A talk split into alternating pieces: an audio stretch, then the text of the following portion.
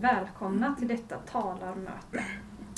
Eh, ACA, vuxna barn till alkoholister och från andra dysfunktionella familjer, är en sammanslutning av människor med det gemensamt att vi har vuxit upp i en omgivning med missbruk eller under andra störda förhållanden. ACA är inte bundet till någon sekt, politiskt parti eller institution, engagerar sig inte i några debatter och stödjer eller motverkar inte några kampanjer. Som grund i vårt program för tillfrisknande använder vi de 12 stegen och de 12 traditionerna som antagits av tidigare liknande sammanslutningar och vårt motto att leva en dag i taget. På våra möten har ingen rättighet eller auktoritet att tala om för någon vad den bör eller måste göra för att finna sin egen individuella väg till tillfrisknande. För att respektera sårbarheten hos våra inre barn ber vi dig som är kemiskt påverkad, förutom under läkares ordination, att lämna mötet och komma tillbaka i opåverkat tillstånd. Är det någon som är här på sitt allra första ACA-möte? Välkomna. Välkomna. Nykomlingar är extra välkomna. Kan alla närvarande ACA-sponsorer, inte enbart tillgängliga sponsorer, räcka upp en hand? Tack. Tack. Eh, detta är ett talarmöte. Eh, talet spelas in med ljud. Så jag ber alla att stänga av ljudet på mobiltelefonerna. Eftersom det kan störa inspelningen. Och talaren. Eh, efter talet så finns det möjlighet att ställa frågor till talaren om tiden tillåter. Då eh, är det dags för vårt tal och då har jag äran att presentera vår talare Lovisa.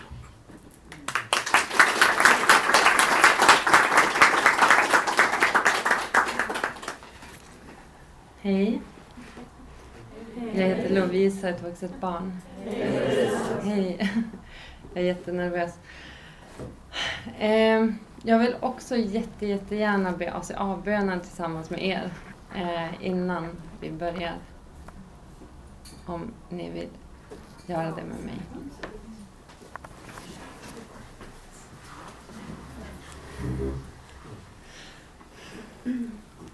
Jag lägger min hand i din och tillsammans kan vi göra det vi inte klarar ensamma. Vi är inte förtvivlade längre. Vi behöver inte längre vara beroende av vår egen vacklande vilja. Vi är alla tillsammans nu och sträcker ut händerna mot en kraft och styrka större än vår. När vi fattar varandras händer finner vi kärlek och förståelse mer än vi någonsin kunde drömma om. Tack. Jag ska bara, hörs det bra längst bak? Kan någon typ, ja okej. Jag ska bara kolla också om det funkar att släcka. Nej, det är lite väl mörkt. Okej. um jag tänkte prata om eh, min relation till min egen älskande förälder. Eh, bland annat. Jag kommer nog prata om lite olika grejer. Ehm, jag jag var jättenervös inför det här talet. Jag har hållit väldigt många tal under mitt liv. Eh, jag tror jag började när jag var typ 16 och åkte runt med min mamma på konvent. Och så var det någon alkoholist som sa Åh, vill inte du berätta om hur det har varit eh, att växa upp eh, i en, med en alkoholist? Och så gjorde jag det och eh, fick alltid feber efteråt. Eh, grät, visste inte alls vad jag hade sagt, fick blackout. Så, ja, eh, hållit för min skola två tillfällen och bara berättat. Men jag, jag har liksom inte haft någon, aldrig frågat mig själv om det är okej okay ens. Eh, jag har eh, eh, vuxit upp med en pappa som alkoholist och en mamma som är vuxet barn. Eh, mina föräldrar skilde sig när jag var tio. Eh, innan dess var det väldigt mycket bråk eh, hemma. Ehm. Och, och mamma fokuserade på pappas, alltså, alltså att han inte skulle dricka. Jag minns hon skrek hela tiden. Um, och, och liksom, jag, min, jag minns, jag har ett minne av att, att um, jag kom ut i köket en morgon uh, och så sa mamma så här, pappa har någonting att berätta, uh, eller hur? Eh, och så sa han att eh, att han hade druckit ett stort glas whisky eh, kvällen innan. Eh, och jag visste nog inte vad whisky var ens. Men eh, han sa att det var för att det gnagde inom honom.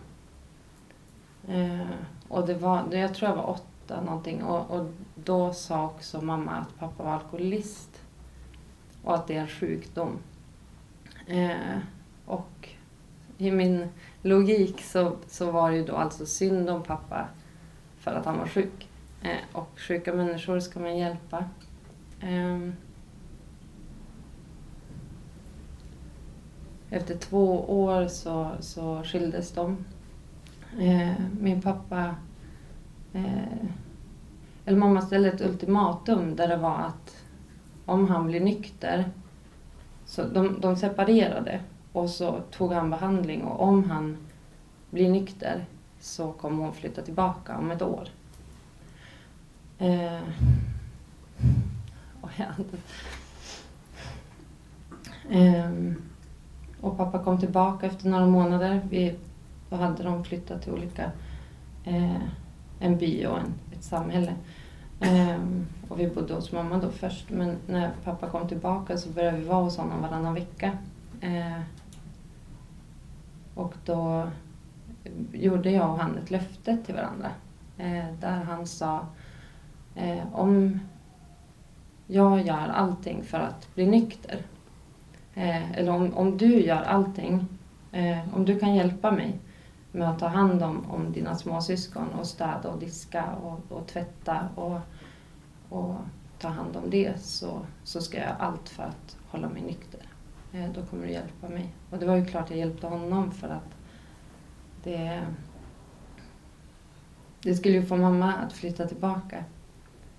Um, och jag vet inte om det kanske tog ett halvår eller knappt så drack han. Uh, och jag kände att jag hade misslyckats med mitt uppdrag att, att uh, ta hand om mina syskon. Um,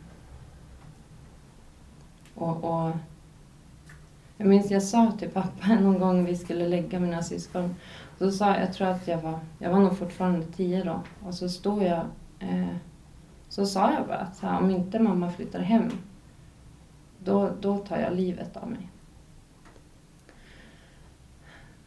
Och, och min pappas svar på det var att bra, då gör vi det ihop.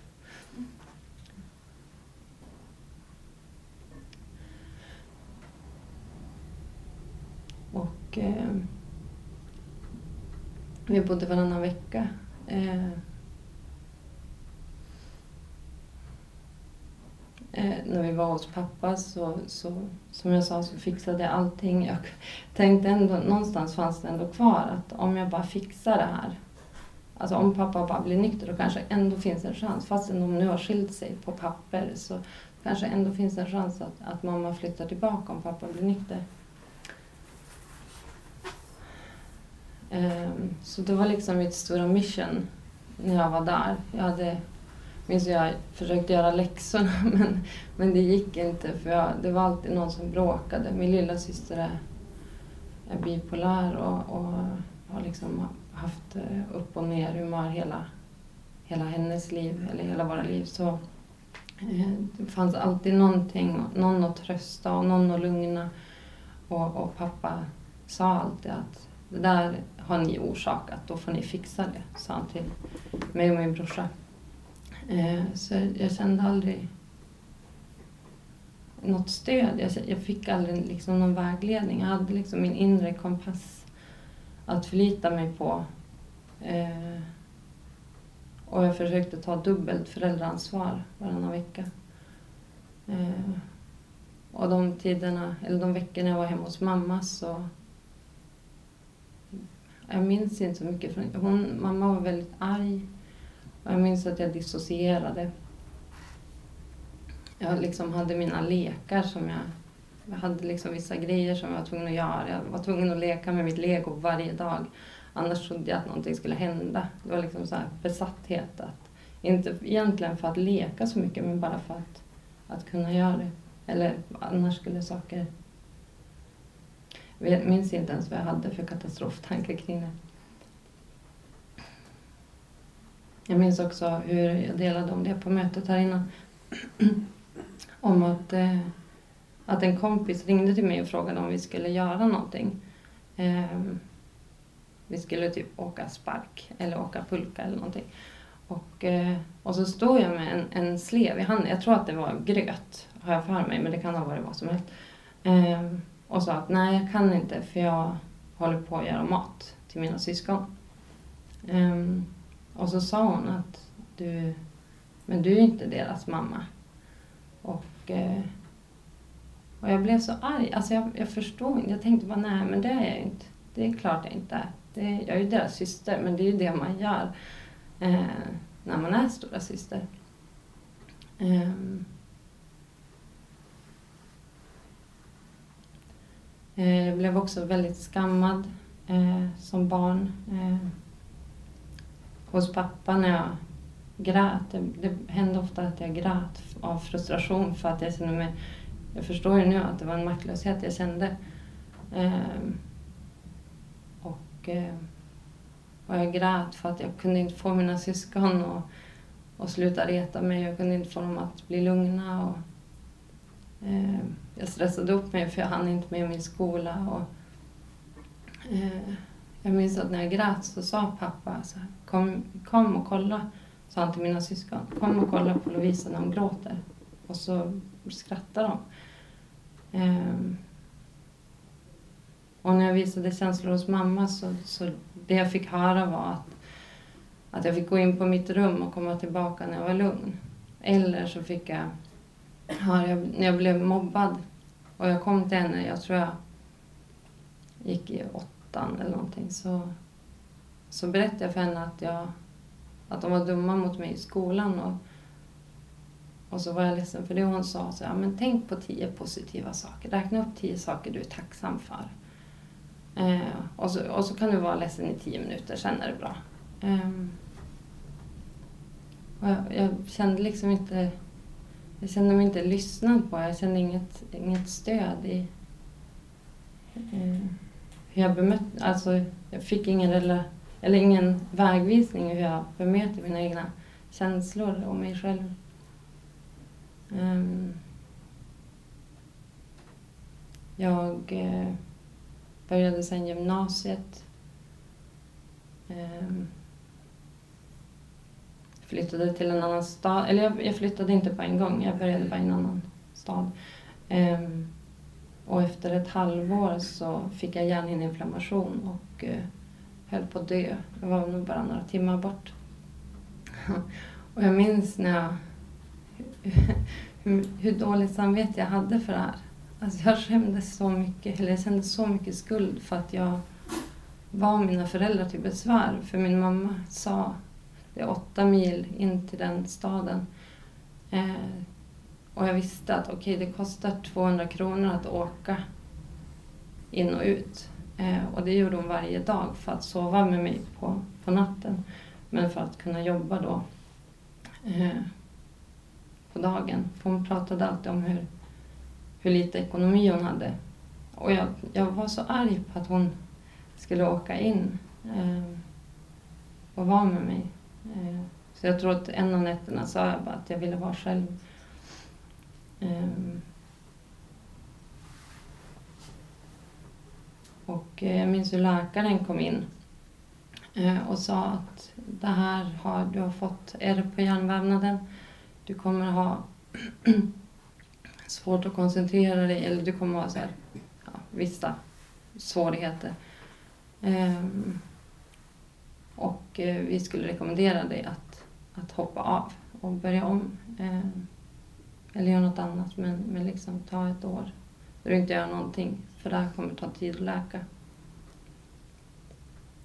Och även där så blev jag så, alltså jag blev helt livrädd på insidan för jag visste att det här, nej, det här kommer inte jag göra. Jag kommer inte hoppa av.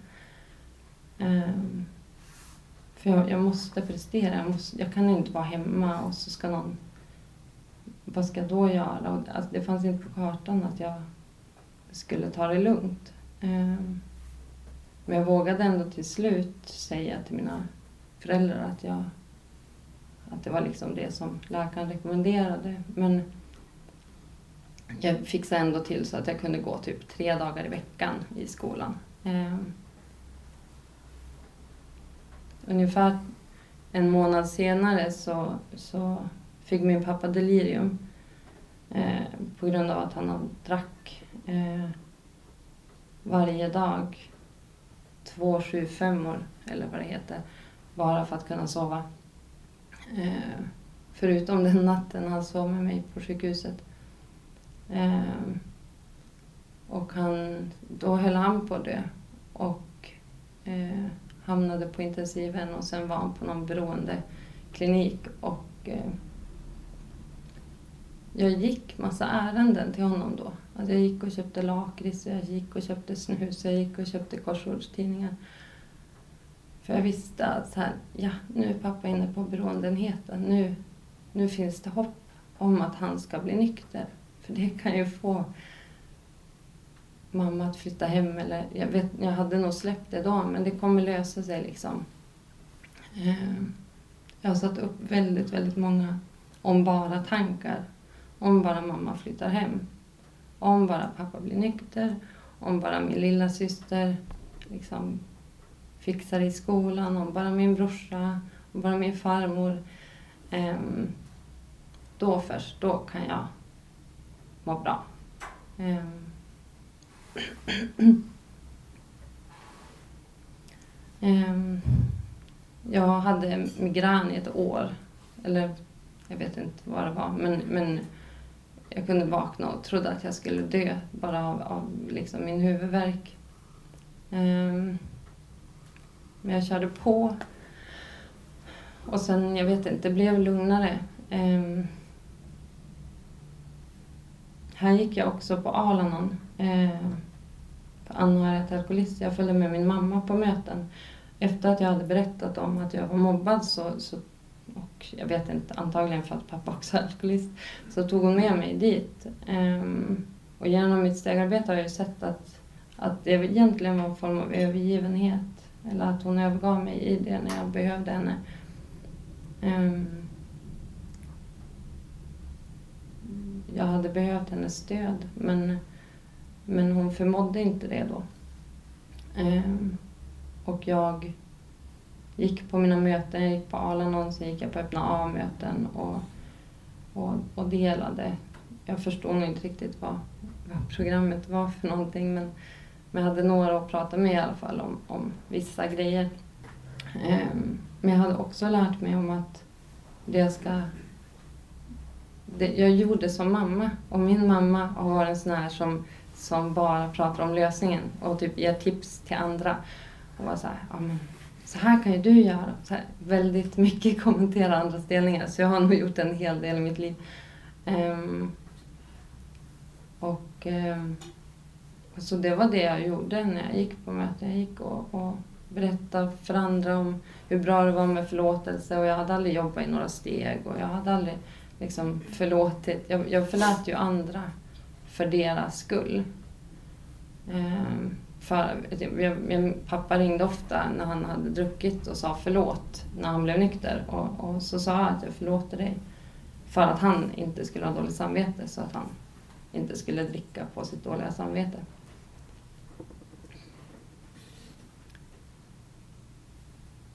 Um,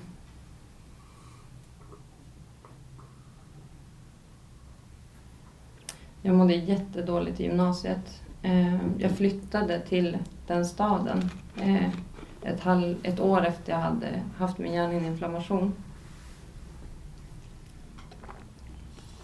Och jag visste ingenting. Hela mitt liv hade jag ju fokuserat på att ta hand om, om mina syskon och att eh, ta hand om. eh, att tänka på andras behov. Och jag, eh, jag visste ingenting. Alltså jag sov ingenting. Jag tror jag sov så tre timmar per natt. Kom alltid sent till skolan. Eh, började skolka. Jag åt kanske så en gång per dag om jag kom ihåg det. Eh, men jag kände aldrig hunger. Eh, och eh, jag mådde allt sämre. Eh, jag började träffa massa killar. Eh, jag har också ett sex och kärleksberoende som jag utvecklade där. Eh, och eh, jag blev kär i varenda en. Eh, men jag... Eh, men jag, jag, blev alltid övergiven. Eh, de ville inte ha mig. Eh, och jag, men jag använde det här ehm, för jag förstår att här kan jag prestera. Eh, men jag förstår aldrig att jag kunde eh, att någon kunde umgås med mig för den jag var. Eh, att det fanns värde i mig som vän. Utan jag ville alltid ge de här killarna någonting. Ehm, och det blev ju min drog. För jag hade, jag hade bestämt mig för att aldrig dricka och aldrig knarka och aldrig snusa och aldrig röka och så här. Och, så det var liksom mitt utlopp. Och, eh, men det funkade ju inte. Jag mådde ju skit och, och till slut så bara funderade jag på, på att ta livet av mig. Eh, och jag, jag, planerade liksom hur jag skulle göra det men jag, eh, jag vågade inte. Jag bröt ihop och eh, bad om hjälp till en kurator. Eh, och eh, sen går det några år och jag, jag eh, på en folkhögskola till slut och eh, min, jag har liksom, min relation, relationen till min pappa hade jag pausat ganska mycket. Det hände massa grejer och jag, till slut insåg jag så här, jag tror genom min kurator och en, en terapi jag gick i så, så insåg jag att okej, okay, men jag kan inte eh, tänka så mycket på pappa. Eh, men istället så, när jag flyttade till min folkhögskola så började jag tänka mer och mer på min lilla syster. Hon, eh, eh, vi hade tät kontakt. Det var liksom en av mina bästa vänner. Eh, men också som mitt barn, typ för att jag hade uppfostrat henne. Eh, hon mådde allt sämre. Jag märkte hur jag så här, hon blev så här lyrisk när vi pratade i telefon, eller manisk. Och jag, det blev ofta att hon blev arg på mig när, när hon kom till mig och, och bad om hjälp och så slutade det med att hon var arg på mig och jag förstod inte riktigt. Och, eh, och även på den här folkhögskolan så hade jag jättesvårt att ta hand om mig själv. Jag kunde inte äta. Jag åt för att det serverades mat men jag sov inte. Jag isolerade mig jättemycket men utåt sett så var jag så här mingle queen och, och pratade med alla och, och alla visste vem jag var och jag var i skolan. Jag fick så här kamratstipendium och grejer. Men, men jag märkte att alltså, ingen kände mig egentligen. Jag tänkte på det igår. Hur jag... Eh, när jag funderade på det här talet. att Vilka känner verkligen mig? Och så började jag tänka på mina sponsorer och personer jag bor med. Och så, liksom så här, men vilka känner mig på djupet? Och, och jag eh, har ju inte låtit någon lära känna mig. För jag har hela tiden varit så här utåtriktad och så här. Och jag kan hjälpa dig, jag kan fixa ditt och jag kan fokusera på dig. Men jag har aldrig själv bett om hjälp, för när jag har bett om hjälp så, så har jag blivit övergiven och skammad och förlöjligad och, och hånad och fått tips och tricks men, men inte liksom fått vara sårbar i det. Um, så jag, jag, kände mig ändå väldigt ensam på den folkhögskolan fast jag hade mycket fina människor runt mig. Ehm, men det var också där som jag hittade till ACA. Jag gick på ett ACA-möte i någon, någon lokal på något café på något studentområde och det var typ en annan där. Och... Ehm, nej, några fler. Och jag tänkte så här, ja men det här kan ju jag. Så jag, jag tror inte ens jag, jag alltså, presenterade mig som nykomling för det var ju som Alanon tänkte jag. Och, och liksom började direkt göra service, jag började direkt liksom tipsa folk hur de kunde ta hand om sig själva. Och, um, och efter ett år så, så åkte jag på konvent i Karlstad. Uh, och då hade, jag, då hade jag verkligen kraschat för jag, med min lilla syster så hade hon, eh, hon åkte in och ut på psyket och, och försökte eh, flera gånger ta livet av sig och, och rymde från psyket. Eh, en gång och jag minns hur galet det var. Min mamma, jag bodde i Växjö och mamma uppe i Norrland och hur mamma ringde mig och bad mig åka ut i den staden för att det skulle vara en, en så här, politisk demonstration. För tänk om min lilla syster var där, då kan jag ju springa runt där och leta efter henne. Eh, och jag var på väg men jag kände att nej, men jag, det här det går inte, jag kan inte göra det. Eh, och, och under en, en veckas tid så visste inte jag om, om min lilla syster fanns ens. Eh, och, och, hon hittades till slut på Island någonstans. Och, och ja. Eh, så jag hade inte kunnat hitta henne där. Men så kom jag till, till eh, mitt första ACA-konvent och det var ett, ett tema sponsorskap, sponsorsponsri och eh, det var första gången som jag grät på ett möte tror jag. Alltså jag. Det var något i det rummet som gjorde mig så himla liten. För första gången så kände jag hur jag steg ner från att vara den som ska rädda hela världen till att bara vara, jag tror jag sa det också, att jag, jag känner mig så liten och jag behöver hjälp i det här. Jag klarar inte det här längre. Och så bad jag tre stycken om att bli min sponsor. För att om jag skulle bli övergiven så hade jag lite backup. Alltså. Ehm, men jag tror alla ville det, men, men jag valde den som jag kände... Jag vet inte, det var någonting som, som gjorde att jag valde den jag valde. Um, och jag började jobba i stegen. Jag minns i vårt första, första samtal, jag och min sponsor, så, så fick jag berätta lite så här, hur det hade varit. Uh, så berättade jag om pappa, massa grejer. Och så frågade hon så här, ja men din mamma då? Och jag, jag fattade inte liksom vad hon menade. Och jag, eller om det var något jag berättade om min mamma. Och så sa min sponsor att men det, hon överger ju dig. Det där är ju en kränkning.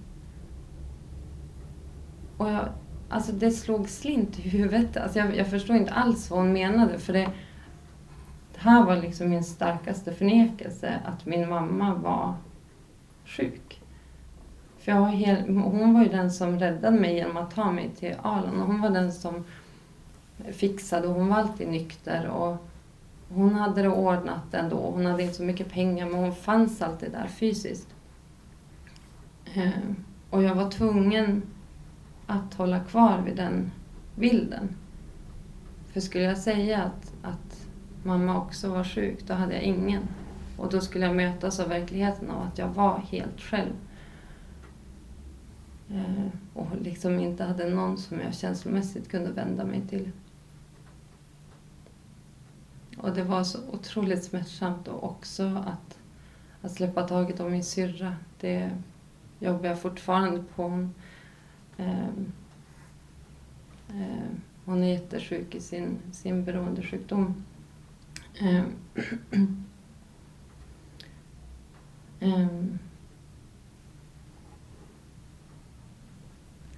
jag jobbade i Stegen. Ehm, jag kom till en fråga som de fråga, som frågar så här, vad har du känt för skam och skuld i ditt liv? Eller någonting sånt i steg ett. Jag berättade hur mycket skuld jag hade känt. Att det var mitt fel att pappa drack, det var mitt fel att mamma inte hade flyttat hem, det var mitt fel att min syrra höll på att knarka ihjäl sig, det var mitt fel att min brorsa hade en dysfunktionell relation och det var, allt var mitt fel. Eh, så skuld kände jag, men jag, jag skäms nog inte så mycket. Jag kan prata med vem som helst. Och, ja, det är väl... Nej, jag tycker inte saker är så himla pinsamma. och, och, och, eller hon frågade så här, men skam då? Och så liksom, nej, ingen alls. Uh, och sen tror jag att jag fick i uppgift att läsa på om skam. Uh, och fick så här, oj, skam, är det den här känslan av att vara fel? Och att inte höra hemma någonstans, att liksom i min innersta kärna vara helt fel och inte få höra hemma. Ehm, jag visste inte att liksom den känslan hade ett ord. För för mig var det det enda jag kände. Det var liksom ett lager på alla andra känslor. Så var det, kände jag någonting så kände jag det blandat med skam. Eh, min, min vän uttryckte det så fint att, att eh, den här känslan av att vem som helst kan komma fram till en och säga att du får inte vara här, du är fel och har rätt i det den känslan, den rädslan att, att vara rädd för att någon ska göra det, det, det var i alla mina sammanhang. Så jag gick hela tiden in i den här rollen av att vara den supersociala, jätteglada, fixa allt, vara lättsam, vara rolig. Eh, bara för att ingen skulle märka min skam. Eh, jag läste i stora boken att har vi vuxit upp med skam Eh, och fått lära oss att vi är fel så utvecklar vi kontroll. Vi kommer kontrollera vårt inre, oss själva och vi kommer kontrollera vårt yttre. Bara för att ingen någonsin ska märka att det är fel på oss. Och det har jag verkligen gjort. Jag, jag har försökt göra allt för att ingen ska märka det här eh, och komma på mig att, att mitt inre är defekt. För skulle någon göra det så skulle jag bli övergiven. Och jag, jag trodde ju att jag var defekt för att jag inte hade fixat i mitt hem. Jag hade misslyckats med mitt uppdrag som jag hade, hade lovat min pappa.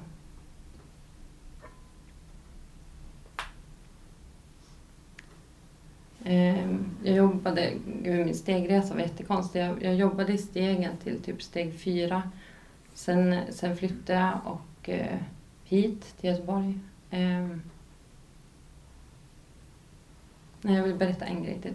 Eh, det var också på, höst, på våren när jag skulle sluta folkhögskolan så, så fick jag ett samtal av min pappa att, eh, att han hade cancer. De hade upptäckt en hjärntumör, stage 4, eh, i hans huvud. Och eh, att han hade ett halvår till ett år kvar att leva.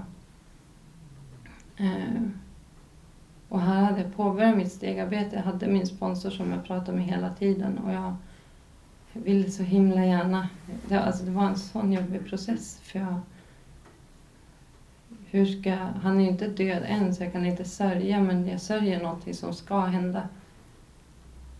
Eh, han berättade för mig hur han gick på sån här hjärn... Vad heter det? Strålning och, och cellprover och han mådde illa och, och kräktes. Och jag, där kände jag en sån stress. Alltså jag, jag måste, för jag hade sagt upp kontakten med honom. Men jag, jag måste liksom förlåta honom nu. Det får inte vara för sent. Jag måste liksom få en fin relation med min pappa nu innan han dör. Eh, jag minns att jag sa för första gången att jag älskar honom och att jag förlåter honom för allt han har gjort. Och, eh, och jag ville så gärna åka upp och sitta vid hans sida. Eh, för, eller jag vet inte, han, han levde ju men, men innan det var för sent, innan han blev så här typ personlighetsförändrad av den här tumören. Eh, och, men eh, istället för att åka på en klassresa med, med min klass till Tyskland. Men jag valde ändå att åka eh, och bara lämnade över att, att jag, men jag behöver göra mina grejer ändå. Jag kan inte sluta leva mitt liv Även om, om min familj slutade leva sitt liv. Ehm, det var en jätte, jättetung period. Ehm, och efter två månader så ringer han och, och säger att han inte har någon tumör. Han hade berättat att den hade minskat och, och nu berättat han, han berättade han att, att han inte har någon tumör. Eh, och jag blev jätteglad. Eh, men sen så sa han att han aldrig har haft någon. Eh, och jag, jag vet, jag, jag bara, det stängdes av i mig. Jag, jag, jag tror jag skrattade. Eh, det var så konstigt att, att, eh, att jag inte hade fattat typ. För, för vissa hade, mamma hade sagt att men tror du inte att, att det hittar på. Men, men sen eftersom man gick till sjukhuset och tog cellprover och så, eller cellgrejer så, så måste det ju vara sant. Och han... Eh, ja. Så jag bara la på och sa att jag, jag, jag kan nog inte prata med dig. Eh, och så ringde jag till mamma och, och berättade det här och det hon sa var att ja, men det har jag vetat i, i tre veckor. Eh, och det gjorde så himla ont att hon hade vetat om det utan att berätta. De hade tagit reda på det på något vis. Och, eh, och jag kände mig så övergiven. Att hon inte hade tänkt på, på mitt bästa och tagit sitt ansvar. Um, och det, där bröt jag även med henne. Och jag eh, flyttade till Göteborg och började jobba i Stegen här. Jobbade i en steggrupp och med en sponsor. Och det var en jättefin resa. Ehm, och där fick jag lära mig om, om det inre barnet. Och jag fattade liksom inte vad det var. Eller alltså, jag fattade ju, men, men jag, jag, jag kunde inte få någon kontakt med henne. Och, och jag var ganska hård mot mig själv i det. Alltså, varför hör jag inte den här rösten? Um, hon är också väldigt rädd för att faktiskt sätta mig ner och bara fråga så här, hej hur mår du? Men, men jag tyckte ändå att jag försökte och, och jag tyckte att de i min steggrupp hade så himla bra kontakt eh, med det men, men att jag inte hade det. Eh, och så fick jag till mig eh, någon gång i steg åtta så läste vi ur kapitel åtta i Stora boken. Och eh, där stod det att så här, ibland kan vi, eller så här, för där står det att vi ska be vår egen älskande föräldrar att träda fram istället för den inre kritiken och avtacka den här inre kritiken som hela tiden slår på oss och säger hur, hur värdelösa vi är. Eh, och där någonstans fick jag till mig att men det är inte konstigt. Eh, det, för det står i, jag tror i intro, den här nykomlingstexten att, att här blir vi trygga att tala om vilka vi är och vad som har hänt och så här. Men min, mitt inre barn var ju inte trygg med mig. För jag betedde mig precis på samma sätt som mina föräldrar hade betett sig mot mig. Det var liksom min mall för hur man tar hand om ett barn. Att hela tiden avfärda och hela tiden skamma. Hela tiden liksom säga att dina känslor är fel, du gråter, du är löjlig, du är besvärlig, du är jobbig. Du är överkänslig, eh, du är fel liksom i grunden. Och det var inte konstigt att hon inte vågade prata med mig för jag, jag var inte min egen älskande förälder. Eh, och där någonstans gick det upp för mig att det är det här jag behöver göra. Eh, och också eh, att hur... Vad behöver jag göra? Om inte alla de här omgrejerna som jag hade satt upp, så här, om bara pappa blir nykter, om bara syrran slutar knarka, om bara det här, om bara det här. Hur ska jag liksom... Tänk om inte de grejerna händer. Vad, vad ska jag då göra? Ska jag leva liksom hela mitt liv och vänta på andra för att jag ska må bra? Jag kan liksom inte göra det längre. Eh, och där börjar jag förstå att jag, jag behöver börja vara vuxen här. Eh, och göra handlingar för att, att jag ska bli trygg med mig själv och börja lita på mig själv. Och att mitt inre barn kan bygga upp en, en tilltro till att jag faktiskt tar hand om, om mitt liv. Liksom. Eh, och det har varit ett jättestort arbete. Det behövs två stegarbeten för att komma dit jag är idag.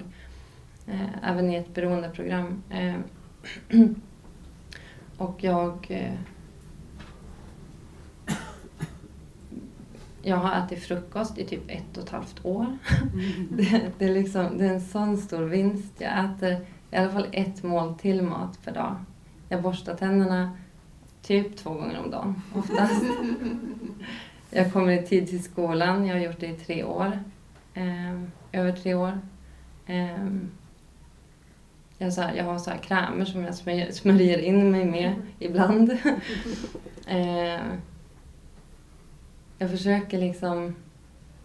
Jag mediterar varje morgon. Jag har så himla fina rutiner. Jag inventerar på kvällarna och jag, jag har bilder på mitt inre barn så här vid, vid min säng som jag ser på varje kväll. Och bara liksom... Alltså jag kan inte vara arg på henne. För hon är så oskyldig. Hon, hon liksom bara hon älskar mig. Jag kan verkligen känna hur hon älskar mig. Eh, och jag kan inte göra annat än älska henne. Eh, och jag... Alltså jag har verkligen förstått att jag behöver...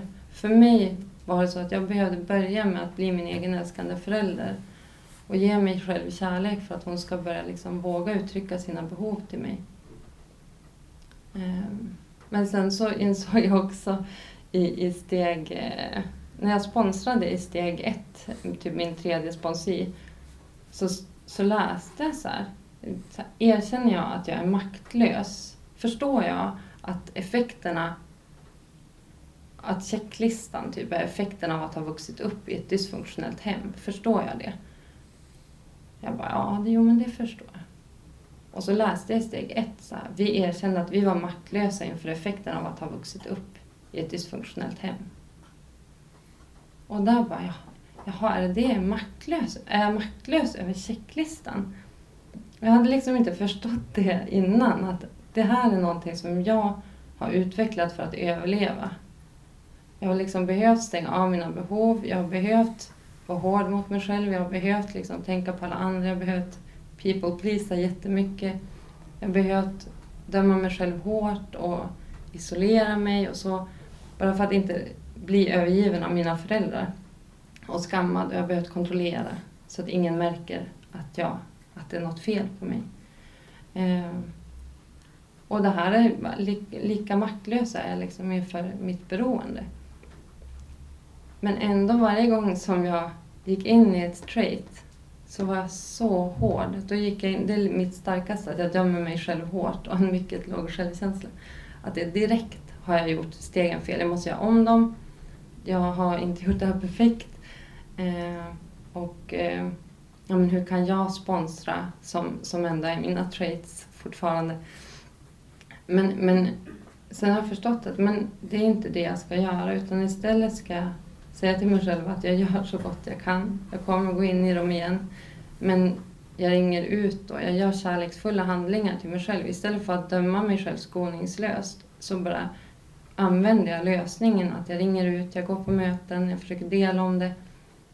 Och, och bara säga att du gör så gott du kan. Och det här, det var en jättefin grej. Nu i höstas så, så läste jag också i Stora Röda boken att i fas 1 typ när vi är i ett beroendeprogram, det kan typ ta några månader och så blir vi nyktra där. Och fas två, vissa hoppar av över fas ett för alla är inte beroende. Men i fas två då när vi är i ACA, den fasen kan ta några månader till några år att läka liksom.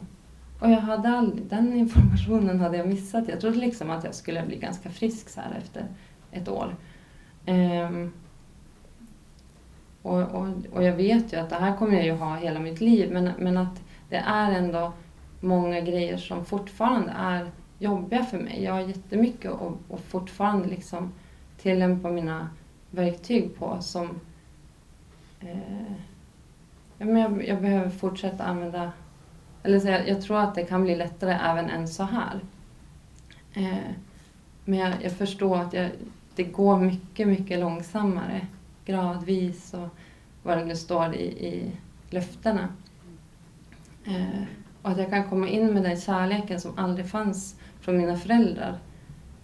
Att jag, jag, behöver inte göra allting perfekt. Jag behöver inte göra allting på en gång och, och felfritt och, och så. Utan att, att istället lära mig själv att en, en, ge mig själv en ny kompass om, om hur jag är mot mig själv.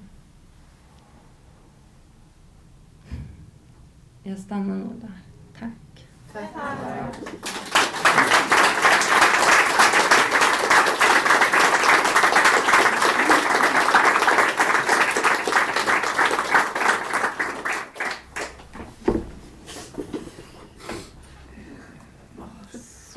Då ska vi avsluta.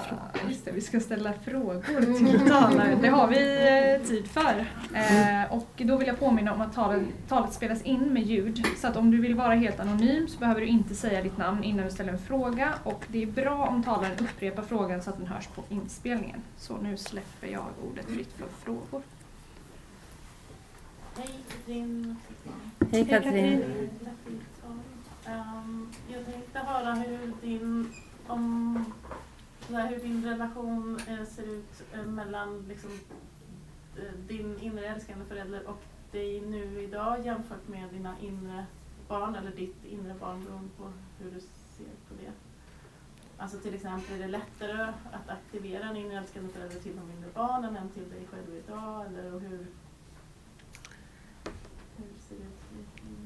Ehm, jag tror att jag förstod frågan som att så här, hur ser det ut idag? Hur, hur, hur liksom möter jag mitt inre barn genom min älskande förälder? Är det så det går till? Eller?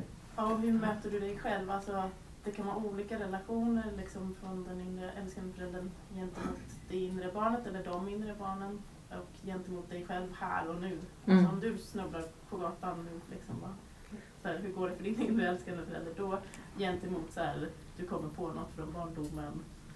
Mm. Oj, tack för frågan. Eh, det, det, är alltså en fråga om hur jag, hur jag bemöter mig själv med hjälp av min älskande förälder. Och, eller om hur det typ går till i olika situationer, vad som aktiveras. Typ.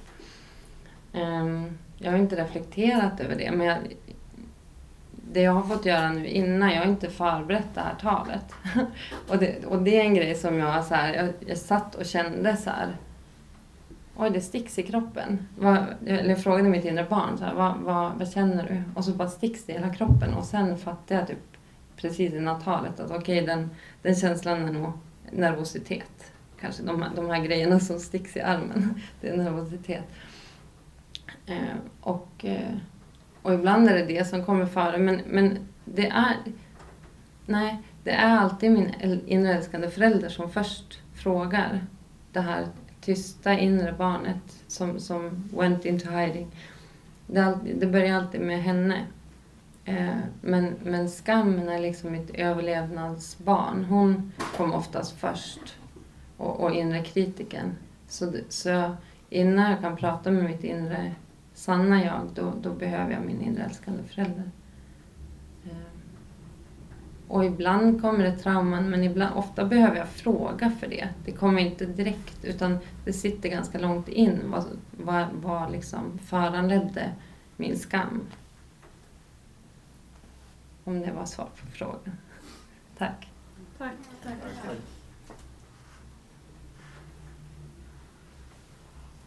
Har skammen minskat? Skammen har minskat. Eh, om skammen har minskat? Ja, den har minskat jättemycket. Det, det har hänt mest... Eller först var jag tvungen att få syn på min skam. Alltså jag, jag visste ju som sagt inte att den var, så jag, så jag, jag, tyckte, jag trodde inte att jag hade skam då, som sagt. Um, så den ökade ju väldigt markant där ett tag. Det, det var väldigt jobbigt när jag bröt den förnekelsen. Um, men jag upplever att, att jag fick till mig i, på ett, ett konvent jag var på att vår högre kraft, eller vi, vi ska inte bära falsk vittnesbörd om vår näste. Jag tror att det är något kristet budord. Typ. Um, och så tänkte jag på det så här, men vi ska ju inte fall, bära falsk vittnesbörd om oss själva heller. Och, och vem är jag? För jag har hela tiden så här baktalat mig själv eller förhöjt mig själv för att framstå på sätt som där skammen inte ska skina igenom. Och så bara slog det mig att nej, men jag ska ju vara sann mot vem jag faktiskt är. Och, och vilka ni är. Och alltså så här, det var som någon, någonting bara hände så jag landade. Eh, och bara började känna gemenskap. Typ som en aha. Eller så här, det var verkligen ett andligt uppvaknande i det. Eh, och, men, men det har ju varit en process. Men där märkte jag verkligen en tydlig grej. Att jag började kunna se folk i ögonen. Eh, och även på, på ett annat konvent jag var på. Där jag bara, men jag kan titta folk i ögonen utan att bli övergiven. Jag får vara här. Eh, och i det arbetet så, så har skammen minskat för jag märker att jag blir inte övergiven när jag visar mig sårbar. Ehm, så ja, den har minskat. Men det, det finns ju kvar. Ibland kommer ju skamöversköljningar. Men, men min inälskande förälder är väldigt, väldigt snabb. Och bara jättemycket affirmerande. Så här, du duger som du är. Du är värdefull. Jag älskar dig. Och så. Så det, det tas bort ganska snabbt. Tack. Ehm,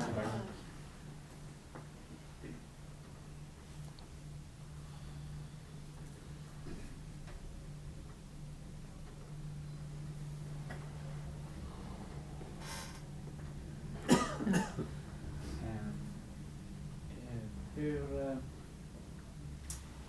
navigerar du eh, relationerna till dina familjemedlemmar på ett mer inkännande och klokare sätt än vad du gjorde tidigare i ditt liv? Mm. Eh, det är en fråga om jag, hur jag navigerar, eller så här, hur jag typ relaterar till mina föräldrar idag på ett sunt sätt. Jag, eh, eh, jag har alltid sökt deras kärlek och satt upp de här, jag blir lycklig när de... Eh, och så det jag gör nu är att vara min egen älskande förälder och se så här, okej okay, nu har jag ett oerhört stort behov av att min mamma ska bekräfta mig.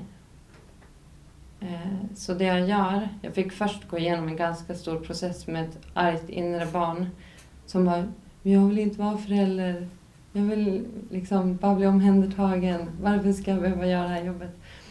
Eh, men efter den processen, jag vet inte om den är över, men den är mindre, eh, så bara liksom kunna ge det till mig själv. Eller så ringer jag ut och pratar med en programvän. Så här, hej, jag har fått typ något fel på min sköldkörtel.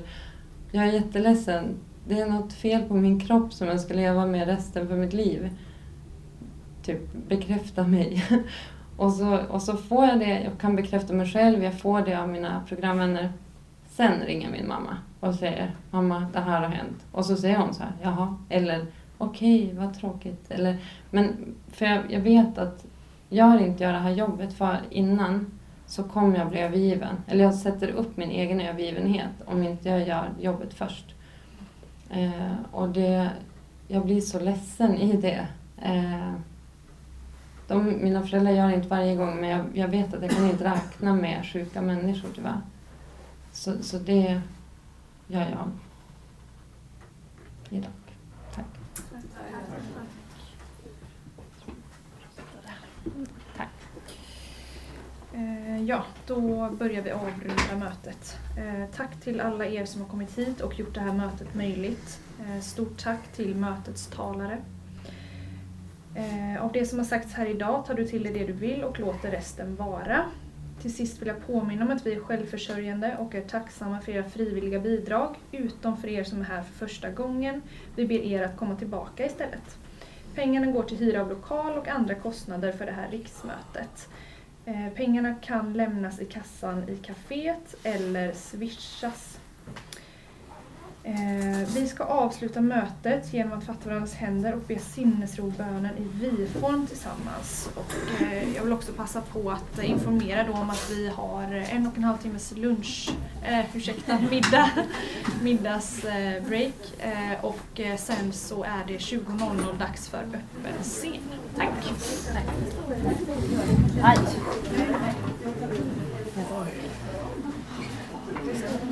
Just det, den här lilla traditionen.